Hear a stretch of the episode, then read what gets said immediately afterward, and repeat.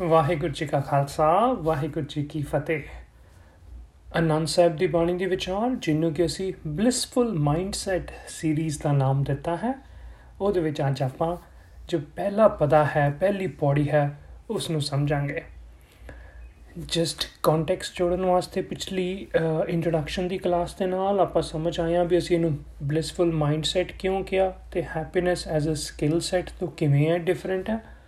ਤੇ ਫਿਰ ਅਸੀਂ ਇਹ ਵੀ ਸਮਝਿਆ ਸੀ ਵੀ ਗੁਰੂ ਅਮਰਦਾਸ ਜੀ ਮਹਾਰਾਜ ਜੋ ਕਿ ਸਾਡੇ ਤੀਜੇ ਗੁਰੂ ਹਨ, ਉਹਨਾਂ ਦੀ ਜੋ ਇੰਨੀ ਯੂਨੀਕ ਲਾਈਫ ਰਹੀ ਹੈ, ਉਹਦੇ ਵਿੱਚੋਂ ਕੀ ਕੀ ਟੀਚਿੰਗਸ ਨੇ, ਕੀ ਕੀ ਲਰਨਿੰਗਸ ਨੇ ਸਾਡੇ ਵਾਸਤੇ ਉਹ ਗੁਰੂ ਪਾਤਸ਼ਾਹ ਸ਼ੇਅਰ ਕਰ ਰਹੇ, ਕਿਵੇਂ ਉਹਨਾਂ ਨੇ ਆਪਣੀ ਲਾਈਫ ਦੇ ਵਿੱਚ ਇੰਨਾ ਟਰਾਂਸਫਰਮੇਸ਼ਨ ਲੈ ਕੇ ਆਏ ਨੇ, ਬਦਲਾਵ ਲੈ ਕੇ ਆਏ ਨੇ, ਤੇ ਉਹ ਬਦਲਾਵ ਆਪਾਂ ਇੱਕ ਸਾਖੀ ਵੀ ਸੁਣੀ ਜਿਹੜੀ ਜਿੱਥੇ ਕਹਿ ਰਹੇ ਨੇ ਵੀ ਗੁਰੂ ਦੀ ਜੋ ਹੈ, ਉਹਨਾਂ ਨੂੰ ਹਜੇ ਤੱਕ ਨਹੀਂ ਪ੍ਰਾਪਤੀ ਹੋਈ। ਉਹ ਫਿਰ ਜਦੋਂ ਹੁਣ ਗੁਰੂ ਦੀ ਪ੍ਰਾਪਤੀ ਹੋ ਗਈ, ਫੇਰ ਕਿਉਂ ਜੀ ਗੱਲ? ਫੇਰ ਆਨੰਦ ਦੀ ਅਵਸਥਾ ਕਿਵੇਂ ਬਣੀ ਉਹਨਾਂ ਦੀ? ਉਹਦੇ ਬਾਰੇ ਜ਼ਿਕਰ ਕਰਦੇ ਨੇ। ਆਓ ਇੱਕ ਵਾਰੀ ਪਹਿਲਾਂ ਆਪਾਂ ਬਾਣੀ ਦਾ ਪਾਠ ਕਰ ਲਈਏ, ਇਸ ਪੌੜੀ ਦਾ, ਤੇ ਫਿਰ ਆਪਾਂ ਵਿਚਾਰਾ ਕਰਾਂਗੇ।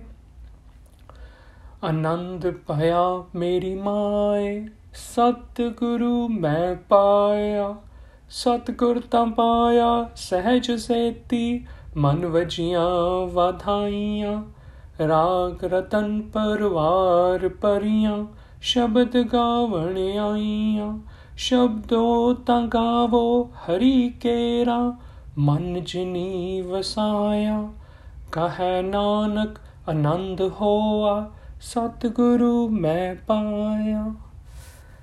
ਸੋ ਆਨੰਦ ਤੋਂ ਇਹ ਬਾਣੀ ਦੀ ਸ਼ੁਰੂਆਤ ਕਰਦੇ ਨੇ ਔਰ ਪਹਿਲੇ ਹੀ ਪਦੇ ਦੇ ਸ਼ੁਰੂ ਦੇ ਵਿੱਚ ਇਹ ਗੱਲ ਕਲੀਅਰ ਕਰਦੇ ਹਨ ਗੁਰੂ ਅਮਰਦਾਸ ਜੀ ਕਿ ਆਨੰਦ ਦੀ ਅਵਸਥਾ ਬਲਿਸਫੁਲ ਮਾਈਂਡਸੈਟ ਮੈਂ ਅਟੇਨ ਕਰ ਲਿਆ ਹੈ। ਆਨੰਦ ਪਿਆ ਮੇਰੀ ਮਾਏ ਹੁਣ ਮੇਰੀ ਅਵਸਥਾ ਆਨੰਦ ਵਾਲੀ ਬਣ ਗਈ ਹੈ। ਹੀ ਮੇਰੀ ਮਾਂ, ਆਪਣੀ ਮਾਂ ਨੂੰ ਸੰਬੋਧਨ ਕਰਕੇ ਕਰ ਰਹੇ ਨੇ।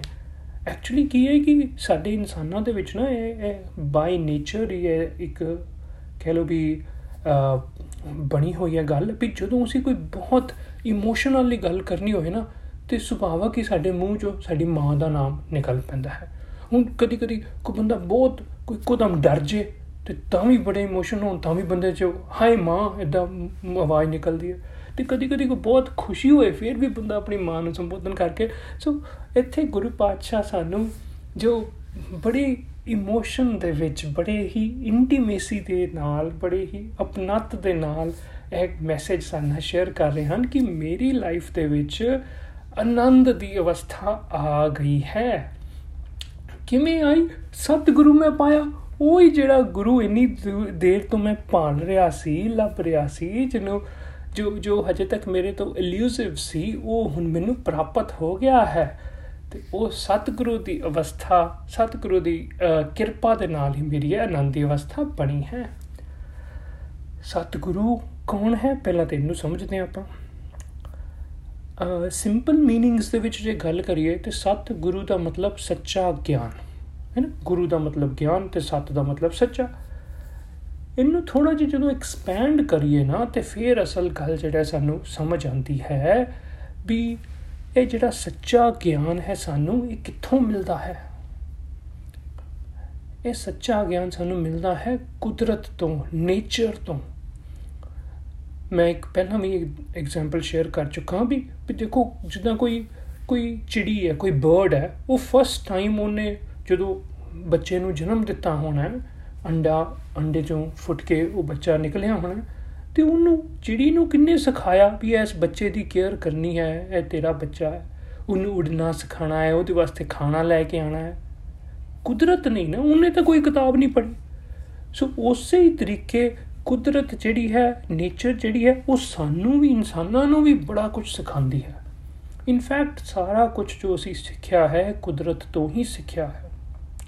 ਜਦੋਂ ਇਨਸਾਨ ਜੰਗਲਾਂ ਦੇ ਵਿੱਚ ਰਹਿੰਦਾ ਸੀ, ਉਦੋਂ ਵੀ ਉਹਨੇ ਕੁਦਰਤ ਤੋਂ ਹੀ ਸਿੱਖਿਆ। ਵੀ ਵੀ ਕਿਦਾਂ ਪਹਿਲਾਂ ਪੇੜਾਂ ਦੇ ਉੱਤੇ ਹੀ ਕਿਸੇ ਟਾਈਮ ਦੇ ਉੱਤੇ ਸੌਂਦਾ ਸੀ। ਫਿਰ ਹੌਲੀ ਹੌਲੀ ਪੇੜਾਂ ਤੋਂ ਨਿਕਲ ਕੇ ਆ ਕੇ ਉਹਨੇ ਆਪਣੇ ਘਰ ਬਣਾਉਣੇ ਸ਼ੁਰੂ ਕਰਤੇ, ਥੱਲੇ ਸੌਣਾ ਸ਼ੁਰੂ ਕਰ ਦਿੱਤਾ। ਫਿਰ ਕੁਦਰਤ ਤੋਂ ਇਹਨੂੰ ਗਿਆਨ ਆਇਆ ਵੀ ਜੇ ਮੈਂ ਅੱਗ ਉੱਗ ਬਾਲ ਲਵਾਂਗਾ ਆਪਣੇ ਨੇੜੇ ਤੇੜੇ, ਤੇ ਫਿਰ ਉਹਦੇ ਨਾਲ ਕਈ ਜਿਹੜੇ ਜਾਨਵਰ ਨੇ ਉਹਨਾਂ ਤੋਂ ਬਚਾਅ ਹੋ ਜਾਏਗਾ, ਮੇਰੇ ਪ੍ਰੋਟੈਕਸ਼ਨ ਹੋ ਜਾਏਗੀ। ਸੋ ਇਹ ਸਾਰੀਆਂ ਚੀਜ਼ਾਂ ਨੇਚਰ ਤੋਂ ਹੀ ਸਿੱਖਦਾ ਸਿੱਖਦਾ ਸਿੱਖਦਾ ਸਿੱਖਦਾ ਇਨਸਾਨ ਅੱਜ ਆਪਣੀ ਲਾਈਫ ਨੂੰ ਇੰਨਾ ਵਧੀਆ ਬਣਾ ਲਿੱਤਾ ਜਿੱਥੇ ਕਿ ਸੁੱਖਾਂ ਦੇ ਕੰਫਰਟਸ ਦੇ ਸਾਰੇ ਸਾਧਨ ਨੇ ਉਹਦੇ ਕੋਲ ਸੋ ਕੁਦਰਤ ਤੋਂ ਸਿੱਖਣਾ ਨੇਚਰ ਤੋਂ ਸਿੱਖਣਾ ਨੇਚਰ ਨੂੰ ਐਜ਼ ਅ ਟੀਚਰ ਸਮਝਣਾ ਇਹ ਹੀ ਹੈ ਸੱਚਾ ਗੁਰੂ ਜਾਂ ਸਤਿਗੁਰੂ ਕਈ ਵਾਰੀ ਤੈਨੂੰ ਆਮ ਅਸੀਂ ਬੋਲੀ ਦੇ ਵਿੱਚ ਇਹਨੂੰ ਕਾਮਨ ਸੈਂਸ ਵੀ ਕਹਿ ਸਕਦੇ ਹਾਂ ਕਾਮਨ ਸੈਂਸ ਮਤਲਬ ਉਹ ਕੁਦਰਤ ਦਾ ਗਿਆਨ ਨੇਚਰ ਦਾ ਜਿਹੜਾ ਹਰ ਕਿਸੇ ਵਾਸਤੇ ਕਾਮਨ ਹੈ everyone can learn from it but ਦੂਜੇ ਪਾਸੇ ਇਹ ਵੀ ਕਹਿੰਦੇ ਵੀ common sense is not common to everyone ਵੀ ਬੜੇ ਜਿਹੜੇ ਹਰ ਕੋਈ ਨਹੀਂ ਸਮਝ ਪਾਉਂਦਾ ਇਹ ਨੇਚਰ ਤੋਂ ਕਿਵੇਂ ਅਸੀਂ ਲਰਨਿੰਗ ਕੁਝ ਲੈ ਸਕਦੇ ਹਾਂ ਖੈਰ ਗੁਰੂ ਪਾਤਸ਼ਾਹ ਔਰ ਗੁਰੂ ਪਾਤਸ਼ਾਹ ਤੋਂ ਪਹਿਲਾਂ ਜਿਹੜੇ ਭਗਤ ਹੋਏ ਨੇ ਉਹ ਸਾਰਿਆਂ ਨੇ ਇਹ ਵਰਡ ਸਤਿਗੁਰੂ ਬੜਾ ਗੁਰੂ ਗ੍ਰੰਥ ਸਾਹਿਬ ਚੰਦਾ ਯੂਜ਼ ਕੀਤਾ ਹੈ ਔਰ ਉਹਦਾ ਮਤਲਬ ਇਹ ਹੀ ਹੈ ਕਿ ਉਹ ਗਿਆਨ ਜਿਹੜਾ ਕਿ ਇਸ ਕੁਦਰਤ ਤੋਂ ਮਿਲਦਾ ਹੈ ਔਰ ਹਰ ਇੱਕ ਇਨਸਾਨ ਹਰ ਇੱਕ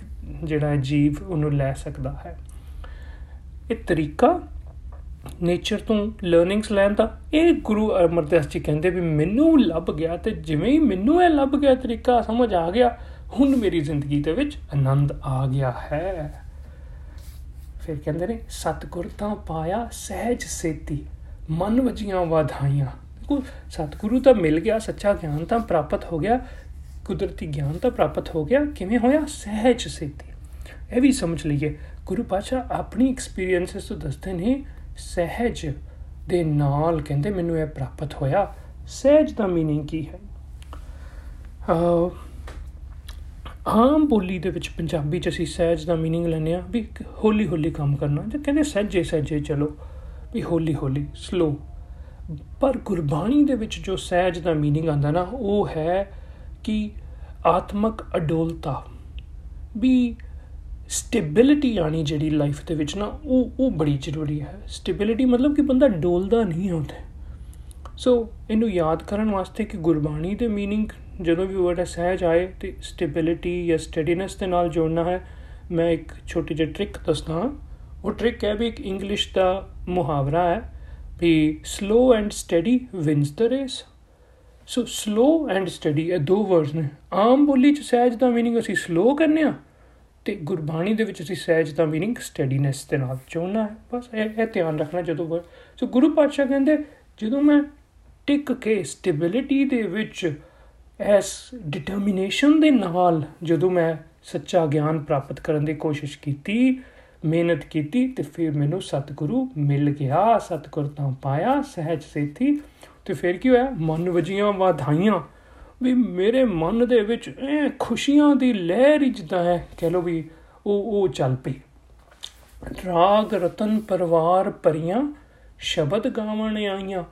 ਰਾਗ ਰਤਨ ਪਰਿਵਾਰ ਪਰੀਆਂ ਮਤਲਬ ਵੀ ਹਰ ਤਰੀਕੇ ਦੀਆਂ 뮤직 ਟਿਊਨਸ ਜਿਹੜੀਆਂ ਨੇ, ਮਤਲਬ ਮਨ ਦੇ ਵਿੱਚ ਜਦੋਂ ਵਧਾਈਆਂ, ਐ ਖੁਸ਼ੀ ਛਾ ਗਈ ਤੇ ਇਦਾਂ ਕਹਿ ਲੋ ਵੀ ਵੀ ਵਾਜੇ ਵਜਨੇ ਸ਼ੁਰੂ ਹੋ ਗਏ ਨੇ ਅੰਦਰ।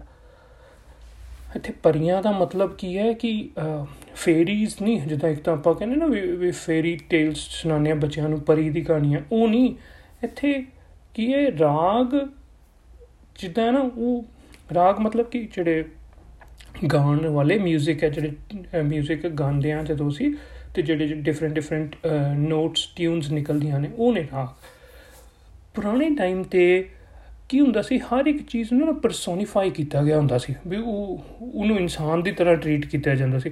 ਜਿੱਦਾਂ ਸੂਰਜ ਚੰਦਰਮਾ ਇਹਨਾਂ ਨੂੰ ਵੀ ਆਪਾਂ ਦੇਖਦੇ ਹਾਂ ਵੀ ਪੁਰਾਣੇ ਜਿਹੜੇ ਦੇਵਤਿਆਂ ਦੇ ਰੂਪ ਵਿੱਚ ਇਹਨਾਂ ਨੂੰ ਇਦਾਂ ਐਸੇ ਤਰੀਕੇ ਅੱਗ ਨੂੰ, ਹਵਾ ਨੂੰ, ਇਹਨੂੰ ਦੇਵੀ ਦੇਵਤਿਆਂ ਦੇ ਰੂਪ ਦੇ ਵਿੱਚ ਪਰਸੋਨੀਫਾਈ ਕੀਤਾ ਗਿਆ ਸੀ ਹਰ ਇੱਕ ਚੀਜ਼ ਨੂੰ। ਰਾਗਾਂ ਨੂੰ ਵੀ ਮੇਲ ਤੇ ਫੀਮੇਲ ਦੀ ਤਰ੍ਹਾਂ ਪਰਸੋਨੀਫਾਈ ਕੀਤਾ ਗਿਆ ਸੀ। ਤੇ ਮੇਲ ਜਿਹੜੇ ਹੁੰਦੇ ਸੀ ਰਾਗ, ਉਹਨਾਂ ਨੂੰ ਰਾਗ ਕਿਹਾ ਜਾਂਦਾ ਜਿਹੜੇ ਫੀਮੇਲ ਹੁੰਦੇ ਸੀ, ਉਹਨਾਂ ਨੂੰ ਰਾਗਨੀ ਜਾਂ ਪਰੀ।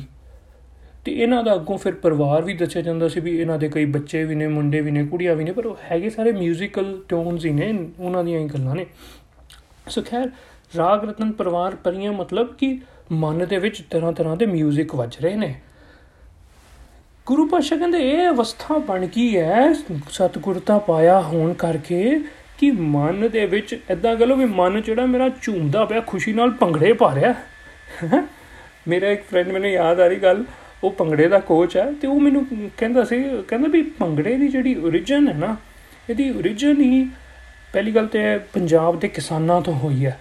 ਤੇ ਉਹ ਕਿਸਾਨ ਜਦੋਂ ਖੁਸ਼ੀ ਦੇ ਵਿੱਚ ਝੂਮਦੇ ਸੀ ਨਾ, ਉਦੋਂ ਫਿਰ ਜਿਹੜਾ ਨੱਚਦੇ ਸੀ, ਉਦੋਂ ਫਿਰ ਜਿਹੜਾ ਗਾਉਂਦੇ ਸੀ, ਉਦੋਂ ਫਿਰ ਜਿਹੜਾ ਢੋਲ ਵਜਾਉਂਦੇ ਸੀ 뮤직 ਚੱਲਦਾ ਸੀ, ਉਹ ਸਾਰੇ ਤੋਂ ਭੰਗੜਾ ਬਣ ਗਿਆ ਐਜ਼ ਅ ਐਜ਼ ਅ ਲੋਕ ਨਾਚ ਪੰਜਾਬ ਦਾ। ਸੋ ਖੈਰ ਇਦਾਂ ਕਹਲੇ ਵੀ ਮਨ ਦੇ ਵਿੱਚ ਭੰਗੜੇ ਪੈ ਰਹੇ ਨੇ ਇਦਾਂ ਦੀ ਅਵਸਥਾ ਬਣ ਗਈ ਹੈ ਆਨੰਦ ਦੀ। ਸ਼ਬਦੋ ਤਾਂ ਗਾਵੋ, ਹਰੀ ਖੇਰਾ ਮਨ ਜਿਨੀ ਵਸਾਇਆ। ਇਦਾਂ ਦੇ ਟਾਈਮ ਦੇ ਉੱਤੇ ਕਹਿੰਦੇ ਜਿੱਤੇ ਜਿਨ੍ਹਾਂ ਦੇ ਮਨ ਦੇ ਵਿੱਚ ਆਨੰਦ ਆ ਗਿਆ ਨਾ, ਉਹ ਫਿਰ ਕੀ ਕਰਦੇ, ਜਿਹੜਾ ਸ਼ਬਦ ਵੀ ਗਾਉਂਦੇ ਨੇ ਨੇ ਭਾਵ ਜਿਹੜੀ ਗੱਲ ਵੀ ਕਰਦੇ ਨੇ, ਉਹ ਕਿਹਦੀ ਗੱਲ ਹੁੰਦੀ ਹੈ? ਸ਼ਬਦੋ ਤਾਂ ਗਾਵੋ, ਹਰੀ ਖੇਰਾ ਮਤਲਬ ਇਹ ਜਿਹੜੇ ਭੰਗੜੇ ਵੀ ਪੈ ਰਹੇ ਨੇ ਜਿਹੜੀ ਖੁਸ਼ੀ ਦੀ ਲਹਿਰ ਜਿਹੜੀ ਚੱਲ ਰਹੀ ਹੈ, ਇਹ ਉਸ ਖੁਸ਼ੀ ਦੀ ਲਹਿਰ ਹੈ ਜਿਹੜੀ ਰੱਬ ਜੀ ਦੇ ਨਿਯਮਾਂ ਨੂੰ ਸਮਝਣ ਦੇ ਕਰਕੇ ਜੋ ਖੁਸ਼ੀ ਮਿਲਦੀ ਹੈ।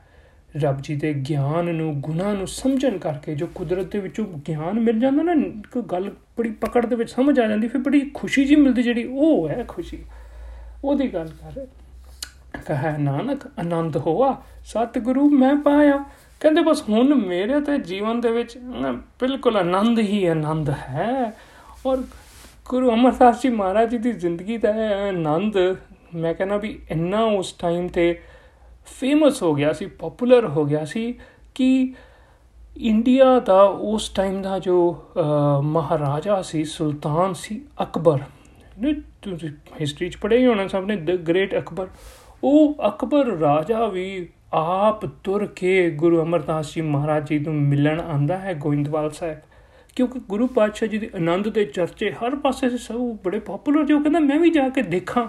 ਔਰ ਆਂਦਾ ਹੈ ਔਰ ਇੰਨਾ ਇੰਪ੍ਰੈਸ ਹੁੰਦਾ ਹੈ ਗੁਰੂ ਅਮਰਦਾਸ ਜੀ ਮਹਾਰਾਜ ਤੋਂ। ਕਹਿੰਦਾ ਵੀ, ਕਮਾਲ ਹੈ ਜੋ ਤੁਸੀਂ ਕਰਦੇ ਪਿਓ ਜਿਸ ਤਰੀਕੇ ਤੁਸੀਂ ਲੋਕਾਂ ਨੂੰ, ਸਾਰਿਆਂ ਨੂੰ ਗੁਰੂ ਨਾਨਕ ਪਾਸ਼ਾ ਦੀ ਟੀਚਿੰਗਸ ਦੇ ਨਾਲ ਜੋੜਦੇ ਪਿਓ ਇਹ ਤਾਂ ਕਮਾਲ ਹੀ ਹੈ। ਬਹੁਤ ਹੀ ਵਧੀਆ।